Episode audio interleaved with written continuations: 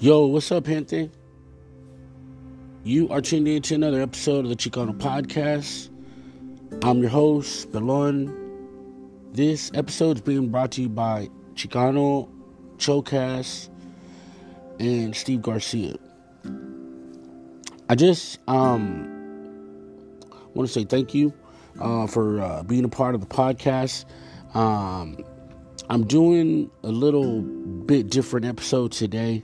Um, I might actually uh, be doing a few more of them just because um, I've picked up a book recently um, by uh, Rodolfo F. Acuna.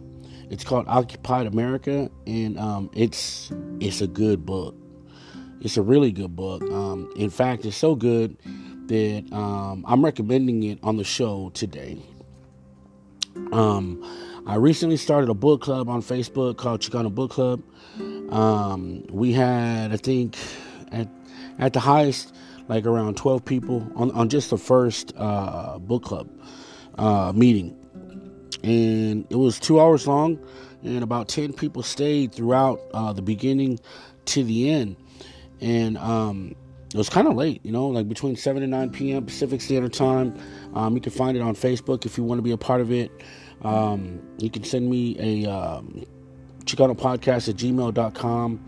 Um, you can send me an email. But the thing is, is um, I'm finding out that a lot of people nowadays, a lot of Chicanos are waking up. A lot of people are wanting to know more about um, our history. A lot of people are wanting to find out more about um, our roots, um, everything that was hidden from us, all these books that were burned, all these temples that were knocked down, that were hidden, uh, that were buried, uh, you know, under churches.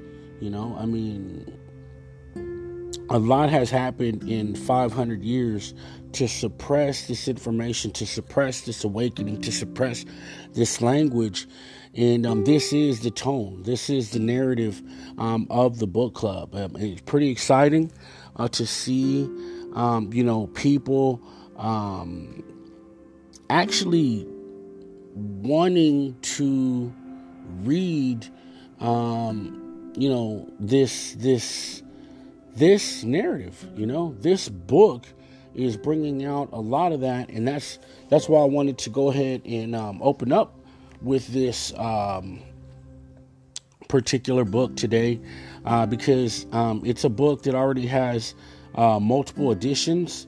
Um, it's been around uh, for some time. Uh, I'm not sure, um, you know, what year uh, he wrote it. Maybe I should, uh, but you know, I mean, I'm jump, just jumping into it, and um, yeah, like I said, I'm I'm I'm amazed. the the first chapter um, which is pretty interesting in itself, um, is uh, called, or, or, you know, the, the edition that we're reading right now, it says not just pyramids, explorers, and heroes. Uh, we're covering the cradles of civilization, uh, the Maya, Teotihuacan, uh, other corn civilizations. And in this uh, first chapter, you know, we learn that Mesoamerica the the the continent of the Americas is one of the few cradles of civilization in the world, and a lot of this started with the Olmec, the Corn people, uh, you know, um, the Maya, um, you know, hieroglyphs and writing, um, you know, trade, uh, the Toltecs, uh, the Aztecs, the Tarascos, and Los Norteños. Um, but a lot of this is so interesting just because, you know, we had trade. Uh, you know, I mean, um, looking into the way that, uh, you know, societies are built and um, civilizations uh, with, you know, food and uh, being able to allow, uh, you know, a staple crop uh, to, you know, open up the population is just, it's amazing. Um, in this book, um, you know, like I said, there's there's a few learning objectives uh, that talk about the different time periods, like um, pre-classical, post-classical periods, uh, showing the different movements of our societies and civilizations um, in that context of the corn and the way that it was spread, um, explaining that evolution of agriculture and innovations and urban centers and agriculture and calendars and math, mathematics and literary achievement. So many people don't know um, what our people were doing 500 years ago was more advanced than most civilizations in the world. Um, and this is a history that is not taught to us, it's not taught to your children, and it's not going to be taught unless we um, make those proactive changes in the lives of our gente and also change that narrative and call out these false narratives that are taught to us, uh, you know, through uh, Eurocentrism. Um, another objective is uh, tracing these changes in the development um, of the classes and gender differences as the populations grew from the villages to the chiefdoms uh, the urban centers, the tracing and the evolving of the modes of the production, uh, analyzing and contextualizing the world system, placing uh, the disparate Mesoamerican civilization within, uh, you know, this uh, model. Now, there's a timeline uh, that you know we went over, and this is in, in, in the book club. I'm kind of like. Um, you know, talking in, in the respect of, you know, the book club. It's kind of like a, um, I don't know, like a, a, a precursor uh, to, um, you know, hopefully you wanting to be a part of another group or another uh, Chicano uh, book club or even making your own, right? Because uh, that's what we really need. We need we need we need innovators and teachers and leaders out there taking uh, the proactive, um, you know, action uh, to uh, get this out to the community. you know, we need we don't need to be talking um, in the narratives uh, that we were taught anymore. We need to start talking and making our own narratives. Um, but yeah, in the beginning uh, of the of the chapter, you know, it goes all the way back to 40,000 BC um, to um, obviously when the um, colonization period started, uh, you know, in 1519. And um, it does talk about the uh, conquest um, it does talk about um, the uh, Mesoamerican and the Andean civilizations uh, because they were two. We had two civilizations uh, that were the cradles of civilizations in the world. And that is out of only, I want to say, what, you had China, you had the Indus Valley, you had the Middle East, and you had Africa. So that right there is four outside of the two, so there were only really considered six. I thought there might have been seven, uh, but yeah, there there there's only six if you count China, Indus Valley, Middle East, and Africa. Um, you know, and that's that's that's crazy. You know that we're not taught this. Again, I mean, it's it's unbelievable. Um, you know, they were able to um, adequately supply food uh, you know, for all of these people, this population explosion. Um, the, the the Eastern Hemisphere, I think their uh, basic grains were like uh, wheat and rye, oats, millet, and barley. Um, in North America, corn um, was developed at least 9,000 years ago, and today, uh, what we call Central Mexico, and spreading into uh, you know North America and the Andean region of South America.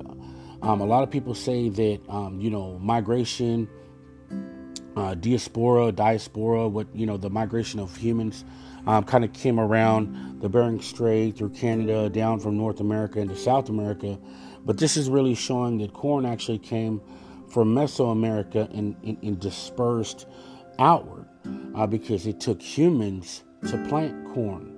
Uh, it took humans to evolve corn corn was uh, so small uh, back in the day that uh, you know humans would not have been able to use corn or maize uh, as a staple the way that they were doing it. That you know it needed it needed real uh, humans uh, labor to mobilize that production of corn um, into the staple that it became you know, for our people, you know, to build the pyramids. Uh, that human labor and that ingenuity, uh, you know, uh, was not just engineering. It was not just mathematics.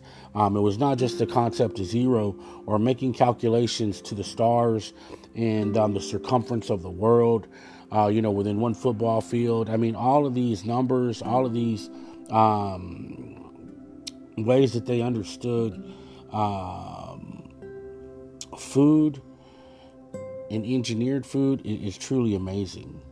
Um, it talks about uh, this uh, stage of development, um, you know, between the 40,000 and 8,000 years before Christ, or um, we'll just say BC, uh, hunting and gathering, uh, characterized by bands of hunters and seeds um, and, and, fruit gatherers, um, you know, between the years, oh, that was called Paleo Indian.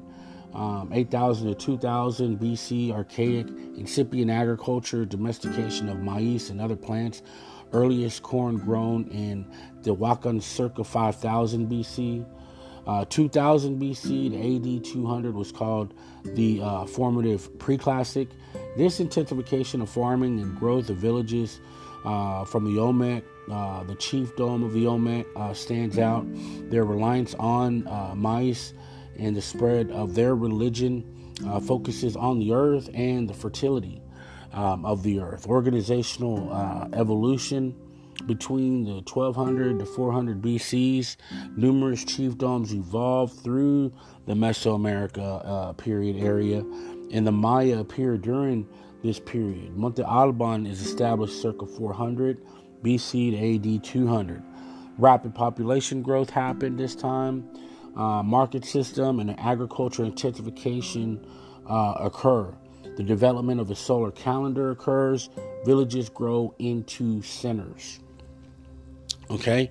And this is all like almost 2,000 years ago. Um, now, 200 to 900 years ago was called the Classic period, which was the golden age of Mesoamerica. Um, this is where I guess we evolved to state level societies.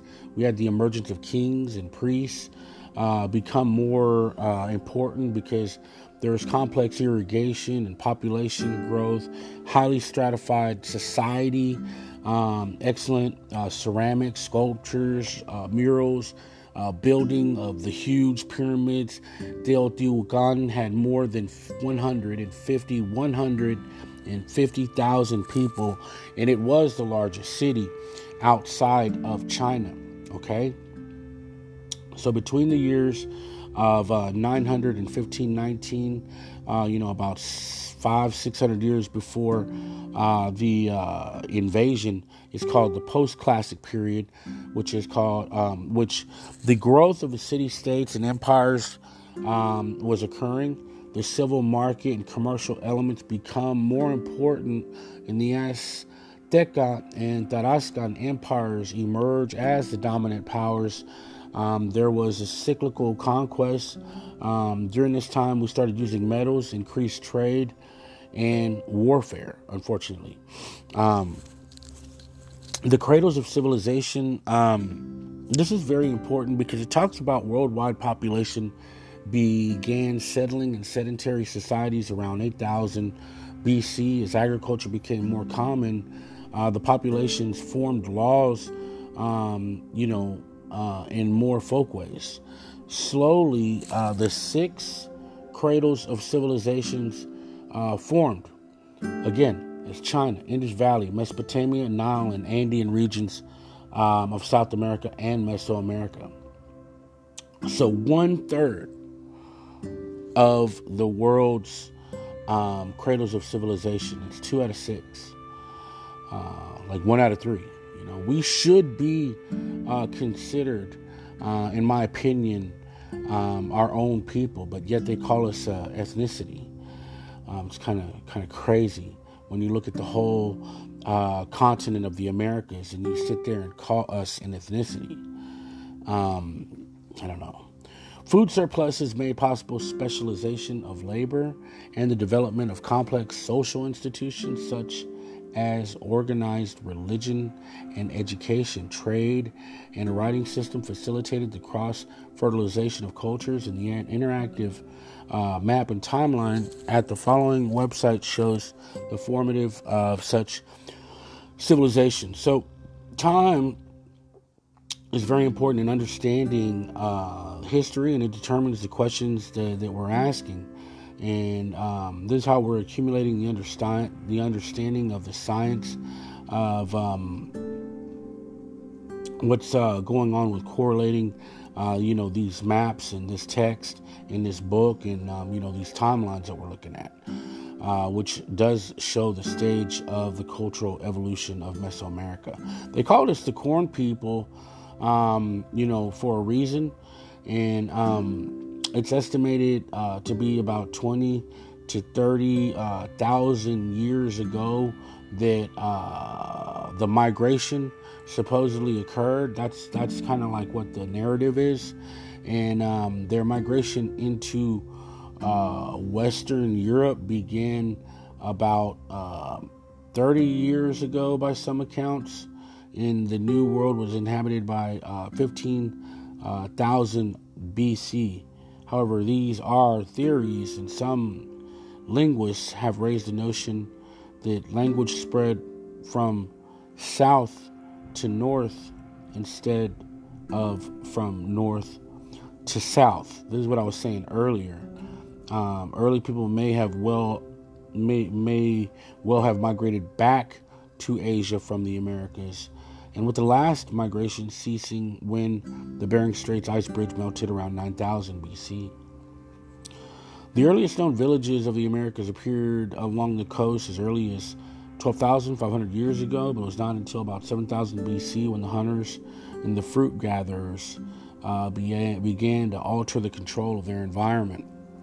In the Valley of Mexico, uh, the climate started to change um, the water sources, game, and flora uh, became scarce, and as these population uh, were growing, uh, the people were forced uh, to turn uh, to agriculture, or basically die. And um, this evolution of civilization uh, was made possible by the cultivation of maize or corn.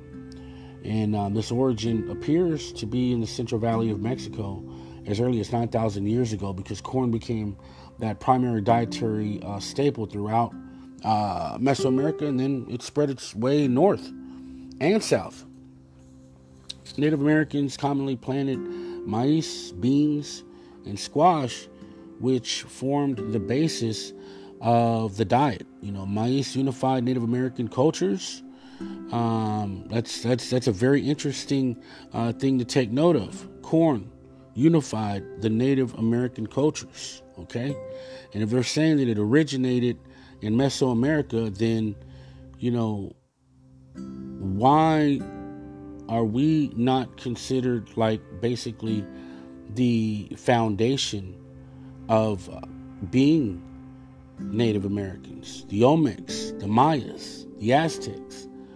They were, in my in my opinion, if, if we if we moved north, um, they were the forefathers of the Apaches and the Cherokees and the Navajo and um, the Iroquois um, and the um, different uh, 500 tribes, you know, that were throughout the East uh, Coast and the West Coast and, you know, North America and even Canada. Corn um, is that link, uh, that missing link. And um, I just wanted to make a, a, special note about that because uh, the recent study showed uh, that the people traveled with the seed uh, to various places in the Americas. Archaeologists discovered remains of uh, large human settlements in uh, the American Southwest dating from 760 to 200 BC, uh, which included evidence of maize farming. Uh, the completeness of the maize culture supports a theory that Mesoamerican farmers brought corn into the Southwest um, meaning you know they spread it all the way down to Inca, you know the the the, the Peru and the Inca civilization as well. Uh, that cradle of civilization, uh, you know, being the Andean. Um, so yeah, there's a lot of significance uh, to these um, connections with the maize and even the ceremonies and the rituals throughout Mesoamerica and Southwest. Um, maize was also found. Uh, you know, modern day Peru as early as AD 450. Okay, so the European invasion put uh, the corn cultures in danger of extinction.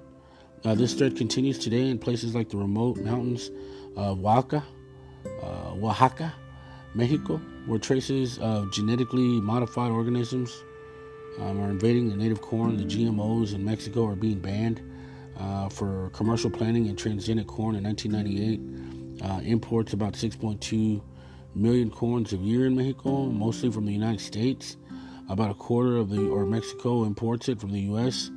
About a quarter of the U.S. commercial corn crop contains GMOs, and after harvest, it is mixed with conventional corn as a result, uh, which much of the Mexican corn is now considered to contain low levels of background GMOs, and it does concern uh, Mexicans since the GMOs or the foods and the, the GMOs in the foods and seeds are environmental threat to wild to wild plants and species uh, such as the monarch butterfly.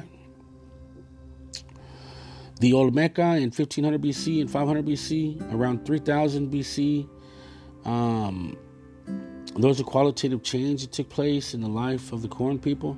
And this agriculture uh, surplus and concentration of population encouraged specializations of labor.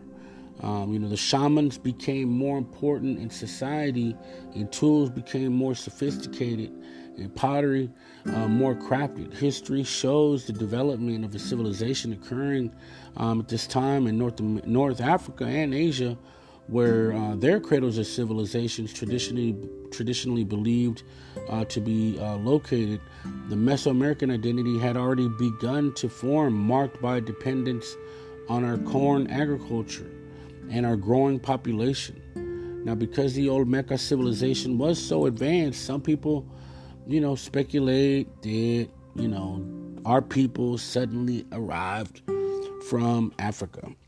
This is a, um, I think, in my opinion, a um, false narrative. Um, some people say, you know, there our people from outer space. Some people, scholars, however, agree that the Olmeca know known as the mother culture of Mexico, was the product of the cross fertilization of indigenous cultures that included other Mesoamerican civilizations. And the Olmeca built the first kingdoms and established a template of worldview and political symbolism the Maya would inherit.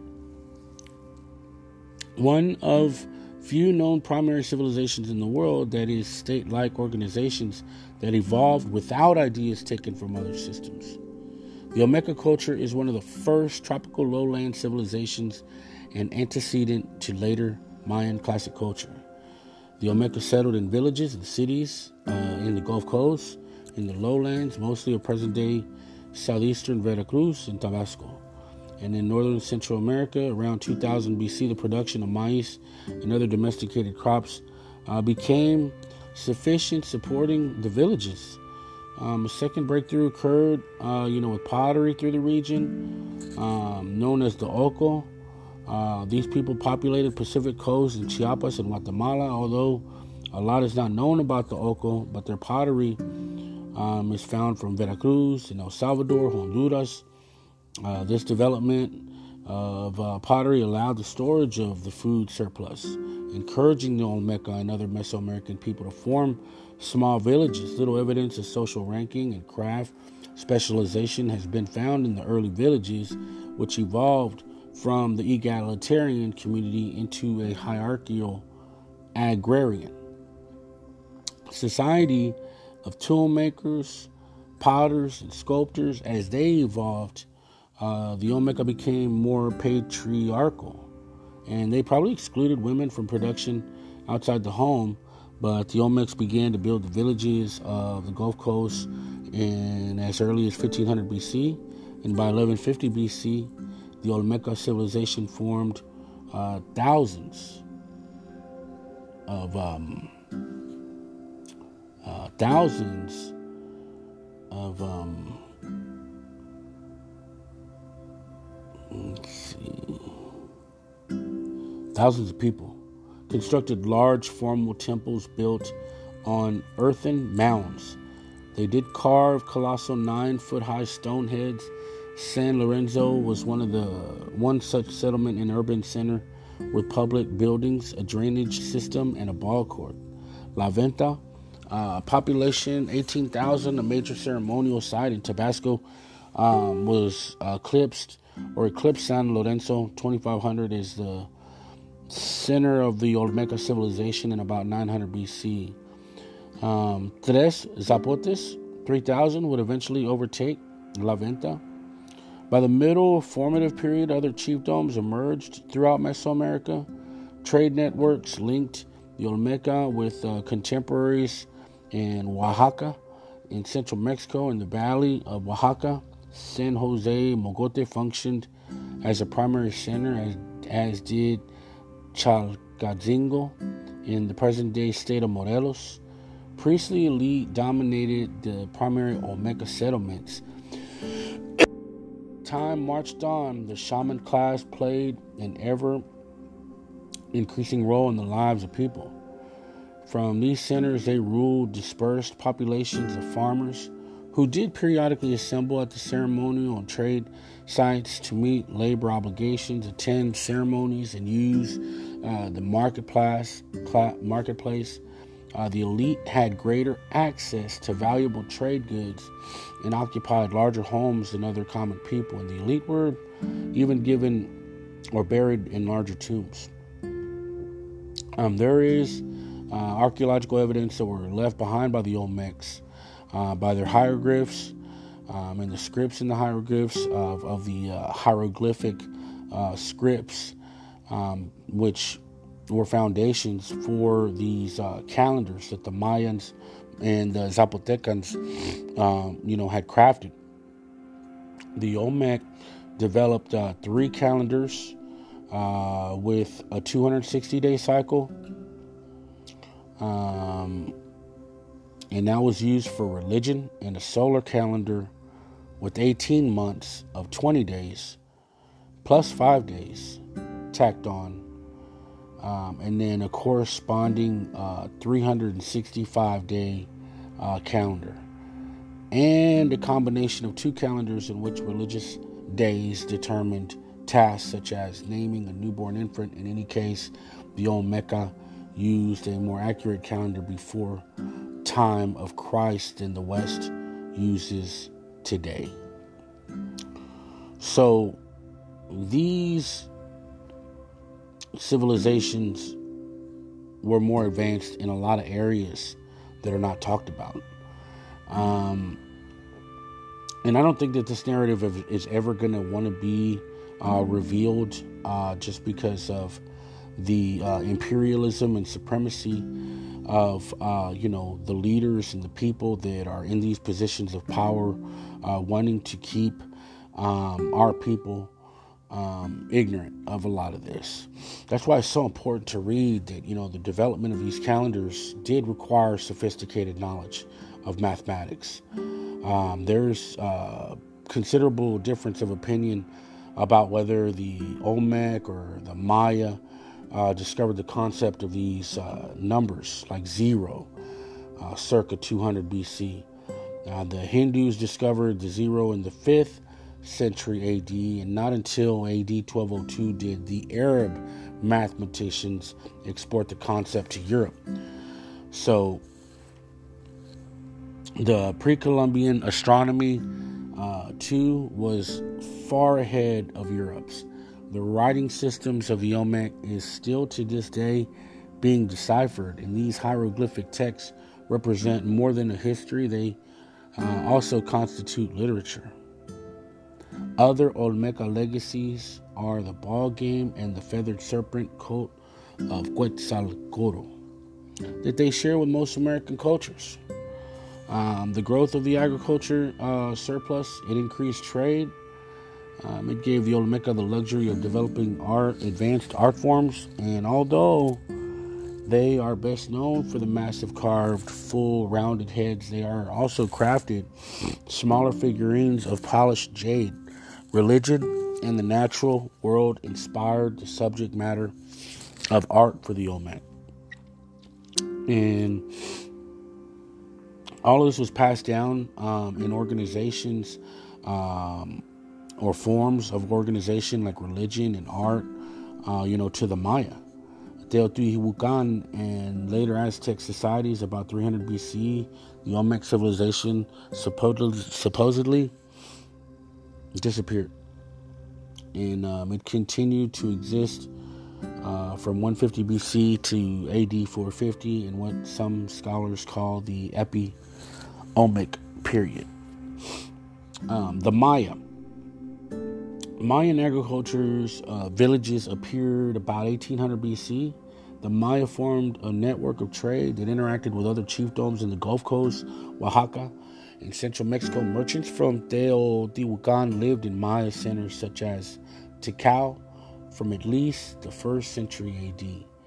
Uh, the Maya experimented with advancement, advanced forms of agriculture, drug irrigation, uh, dug they dug irrigation canals, and they reclaimed wetlands by constructing uh, raised fields. And as their populations got bigger, they built a lot uh, larger ceremonial centers. Um, they also um,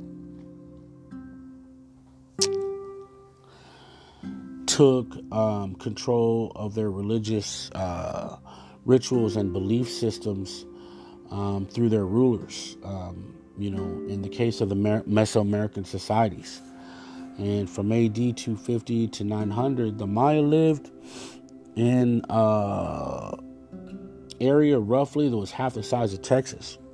Today, the Mexican states of Yucatan, Campeche, Quintana Roo, uh, part of Chiapas and Tabasco, as well as Guatemala, Belize, Western Honduras, and El Salvador, um, are the divine Ahuap and the divine Lord ruled millions of farmers, craftsmen, merchants, warriors, and nobles, uh, and presided over capitals studded with pyramids, temples, palaces, and vast open plazas surface, serviced by urban populations numbering in the tens of thousands.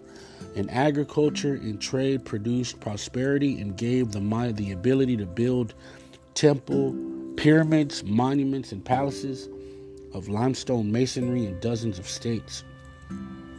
They also used their astronomy skills to link earthly events to those of the heavens, and their calendars were a product of time signs. In the 9th century AD, the Maya classic culture began to decline, probably because of the revolts, the warfare, the disease, the crop failure, overpopulation.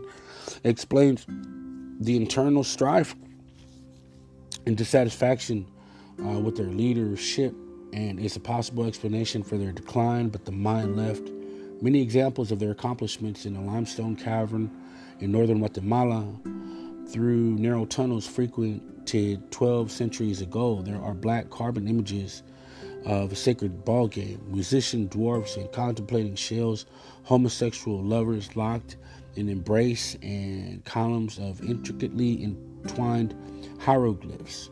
The decipherment of glyphs raised many questions. For example, little doubt exists about the presence of homosexuality and the question of how society formed attitudes towards homosexuality. Research in this area is just beginning, and like the past literature on the subject, it comes from highly biased sources. One of the most interesting accounts by Richard Trexler, who argues that Spaniards would often feminize their enemies in warfare, calling them sodomites and pederasts. Trexler, Trexler says that the Europeans' um, notions form much of what we know about homosexuality. In the case of the invasion and subjugation of the Mesoamericans, the Spaniards' homophobia suggested to them their own moral supremacy. Sodomy was seen as either a sign of insufficient civilization or a sign of moral decay.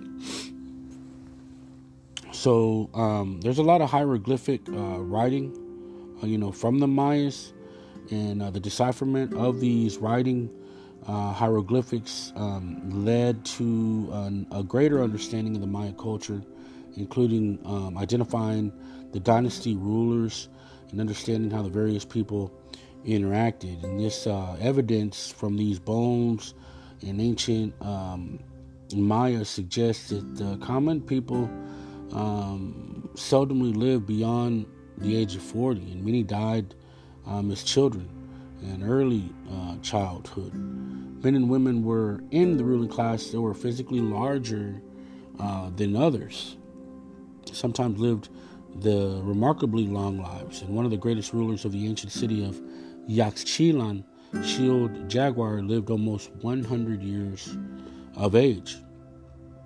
Now, Maya glyphs suggest that a ball game played throughout Mesoamerica served as a means to communicate with the gods.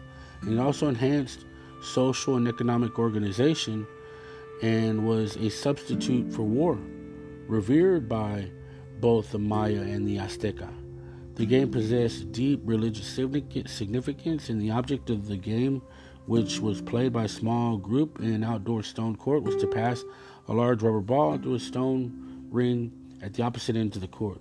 In the Maya based their numerical system on counting on the fingers and toes. For example, in Quiche, a brand of Maya culture, the word for number 20 symbolized the whole person. This method of counting is also reflected in the decimal divisions, and the Maya used a base uh, number of 20 with only three symbols a bar, a 5, and a dot for 1, um, and a stylized shell for 0. And as we have discussed above, the Maya, if not the Olmeca, were probably the first people to develop the math concept of zero, and their knowledge of math allowed them um, to develop that advanced calendar that we know of. Um, the Maya wasn't limited to observation of the stars or approximate predictions of the movement of the heavenly bodies. Using these sophisticated numerical systems, uh, they were able to make various tabular calculations in conjunction with the hieroglyphic script, and the Maya astronomers calculated figures running into the millions. At the time of the Spanish conquest, the Mayans still wrote glyphs, not only on stone slate, but in handmade books in 1566. And the Yucatan Friar Diego de la Landa read a great number of Maya books, according to him, because the books were about the indigenous antiquities and sciences, which he believed were based on nothing but superstition and falsehoods of the devil. He burned them. However, not all of the Maya books were burned, some of them were sent to Europe as part of the booty seized by Cortez from the Native Americans, and the Spaniards could not decipher them, and over the years, mm, most crumbled into dust or were thrown out as trash. That's so sad, man. Maya society, um, like other societies in Mesoamerica, um, they lived within the matrix of the community. They organized themselves into extended families in which there was little patrilineal descent. Multiple generations of a clan that had common ancestors resided in one household compound, and the inheritor of the supreme authority was established through primogeniture, which resulted in the rule of clan elders. Kings also based their legitimacy on the membership in the clan. The kings erected monuments to commemorate their victories and to record their lineage. During the late classic period, Tikal, a kingdom of around 500,000 or half a million, was the largest known Maya center. It covered about 14 square miles and included more than 3,000 structures, and it made alliances with other city states, but also often used force to expand its territory. And the glyphs on prominent Tikal building reveal the names of notable women such as Birdclaw, Jaguar Seat, Twelve Macaw, and the woman of Tikal. These women, although buried in honored places, were present only through a relationship with an important male. The differences between males and females were changed with time. Scholars suggest that there was more equality before AD 25 than after, as in most advanced civilizations. Uh, class differences existed, and over time, one's position in society became hereditary. Therefore, a distinct divide between high ranking members of Tikal society and the poor did exist, and it widened over time. The glyphs reveal few actual women rulers among the Maya, and Palenque during the 6th and 7th centuries, there were only two women rulers, Lady Kanal Ikal and Lady Zac Kuk. Both were the descendants of the kings and thus legitimate rulers. They inherited the throne, passed it to the kids, Lady Zukak and the granddaughter Lady Cal um, was the mother of the great Pakal, who built grand buildings as testimony to her greatness. Indeed, Pakal got his legitimacy through his mother, uh, his line of ancestry, and she enjoyed great prestige because she lived for 25 years into his rule. And Pakal died in his 90s. Um, so yeah, that's that's pretty cool. Um, moving into the decline, the decline of uh, the Maya civilization. Uh, they talk about after 909 AD, the Maya built few new temples and even fewer cities because the northern Yucatan had sites such as Chichen Itza and Tulum. Uh, Chichen Itza was first founded about 400 AD and was governed by priests. The architecture reflects a religious dominance, and there are many representations of the god Chak, the Maya rain god, on the buildings, which the arrival of the Itza from central Mexico about AD 500, the city was rebuilt in images of the god Kukulkan. The plumed serpent became numerous. The Itza were politically and commercially aggressive rulers, and Chichen Itza was the dominant Maya center in the Yucatan Peninsula during the early post-classic period. Was closely linked to the Tula people in the north and was greatly influenced by that culture and the importance other center declined after the late 12th century when a rival Maya group sacked it. Tulum and other coastal cities were important centers for sea based commerce. Glyphs may someday answer many questions about the Maya who built the civilizations in a hostile and fragile rainforest. How did six million Maya coexist in the difficult environment? For a time, these civilizations met the challenge and they developed a sophisticated knowledge of astronomy and mathematics that allowed them to increase production of food and other necessities.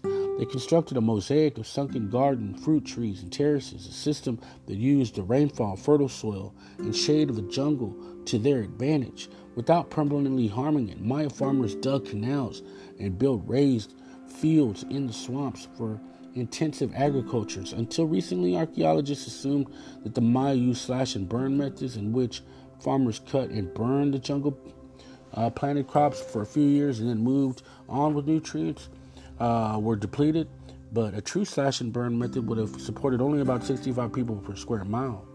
However, the Maya population density had already reached about 125 people per square mile, AD 600. We could speculate that the engineering projects like canals, reservoirs, and the terraced fields came about at the cost of human labor, labor, but after hundreds of years of relative prosperity and power, the urban infrastructure of many Maya cities broke down. The drop of the food supply increased between the lower and the elite classes and between city states. Today, Mesoamerican scholars generally agree that no single factor caused this fall. But by the late classic periods, population suffered from malnutrition and other chronic diseases, the environment simply could not support the large population indefinitely. Surely, class oppression and war played a role in the decline, and the common person labored in the fields, maintaining a complex agricultural network. While priests resided in empty ceremonial centers, the nobles plainly oppressed the commoner, the warrior, the temple builder, the farmer. The Maya organized construction crews of corvée, or unpaid labor, and the growth of the system magnified class hostilities over time. In addition, evidence shows a sharp decrease in rainfall between the years of AD and 1000, one of the most severe climate changes in 10,000 years, at roughly the time the Maya declined in the 9th century. The drought caused tensions. The result was that the cities and villages and fields were burned and wars increased. Although the cities of the Maya lowlands shared a common culture, they were politically unified. Each region had a capital city and numerous smaller subject cities, towns, and villages. Furthermore, increased trade and competition led to warfare. The Maya civilization, however, endured for more than a thousand years during what is known the Golden Age of Mesoamerica in the post classical period. The Maya experienced a gradual breakdown of their social structures marked by a decline of the priest class and the growing political and cultural influences of a raising rising merchant class. Until recently, scholars described the Maya society as peaceful. Decoded glyphs, however, suggest another view of the Maya, revealing the practice of human sacrifice and bloodletting. The Maya believed that the gods controlled the natural elements and the gods demanded bloodletting. Human sacrifice was mostly limited to prisoners, slaves, and orphaned or illegitimate children purchased for the occasion. Generally, it was more common to sacrifice animals, and this bloodletting and human sacrifice placated the gods and assured the Maya that their crops would grow and their children would be born healthy. As drought and the resulting drop in the food supply took its toll, there was a corresponding increase in both human sacrifice to appease the gods in warfare. An analogy can be made between uh, human sacrifice and war. So, um, yeah, I think um, that's where we stopped um, on the uh, book reading, uh, you know, for the uh, Chicano Book Club. I think so. That's where I'm gonna go ahead and stop um, on here too. This is the eighth edition, chapter one, page seven. Um, I think the next uh, paragraph starts to talk about Tio, Teotihuacan, and um, this is the city of gods. Um, I'm not gonna go into all that, but um, just as a memory block, I wanted to um, remember where I stopped uh, and picked up on, you know, the bottom of page seven, eight, and uh, nine, and ten and 11 and 12 and 13 is pretty much the uh, last of the chapters, um, actually, all the way to 15. Uh, so there's uh, quite um, there's quite a lot more to read. Um, you know, just within an hour or two hours take. Um, if you're going to have a little bit of discussion, and that's what we're actually doing. Uh, you know, we're reading a little bit, we're talking a little bit, we're reading a little bit, we're talking a little bit um, because you know a lot of people um, you know want to ask questions and give a little input and um, you know start having conversations on some of these um, concepts of uh, you know what we're learning uh, you know in this book and I think that this is a good starting place uh, you know for a lot of people that want to have uh, you know these discussions and I think if you're going to be a um, how can I say this? Um, if you're going to be a uh, uh, uh, uh, a leader, right? Uh, when it comes to uh, you know your family, I think this would probably be a better way to do it. Is um, you know lead by example. You know lead by reading, by education. What what what better way uh, can you be inspiration, uh, you know, to these uh, kids or these uh, children or these, um, you know, what it was like to be discriminated against. Um, if you really understand the Chicano experience, you know, we are still going through this um, stage of inequality, whether you be a child, whether you be a teenager, whether you be a grown person or even a senior person. You know, they take advantage of you um, any way they can, and, um, you know, they've been doing it. Um, you know, when we're talking about this um, imperialism or this, uh, you know, taking um, of the, uh, the, the the lands, or um, you know, even in this this book, you know, they talk about like these classes, these classes of people uh, you know, who got this or who got that. And I think that's interesting is because, you know, it, it tells me that maybe they used a lot of our political um, rules on us. You know, a lot of the politics that's involved, uh, they may have actually stole that from, uh, you know, some of the states that already had a lot of these uh, policies already implemented as far as like you know the, the, the different tribes or the different chiefdoms or the different uh, people that were in power. Um, i.e uh, you know the tarascans or the um, the nobles or uh, you know the Aztecs, which were you know the the separate uh, or the the the the two opposing uh, chiefdoms. Uh, you know at the time, you know this is you know after the Maya. This is after the Olmec. Uh, you know when all this war was going on, you know there was probably uh, you know food shortages. And maybe that could have led to a lot of this decline. Uh, but yeah, I think there's just a lot of things to just think about, a lot of things to ponder, a lot of things to, uh, you know, open your mind into, uh, you know, what our uh, people's history is. And um, I'm gonna go ahead and uh, wrap it up, uh, you know, right there, um, and um, just doing a, a, a, highlight of um, you know what we have to read. After that, it talks about urbanism and trade. Again, the Tolteca, other corn civilizations, the Tarasco, the Azteca, and um, the Los uh, Norteños. Um, so it, it, it, does go all the way to page, uh, let's see, 15 until 16, 17. Uh, a lot of footnotes um, on these uh, last few pages up to 18. So there's like three pages of footnotes until it starts on chapter 2, uh, which is page 19. And this is uh, the occupation of Middle America. So yeah, I'm gonna go ahead and uh, wrap this up. I'm gonna go ahead and uh, turn this into an episode just because, again, I'm pretty excited about this uh, particular book reading, and um, I hope you guys, uh, you know, put this in your, um, you know, your library. But um, until the uh, next episode, peace, y'all.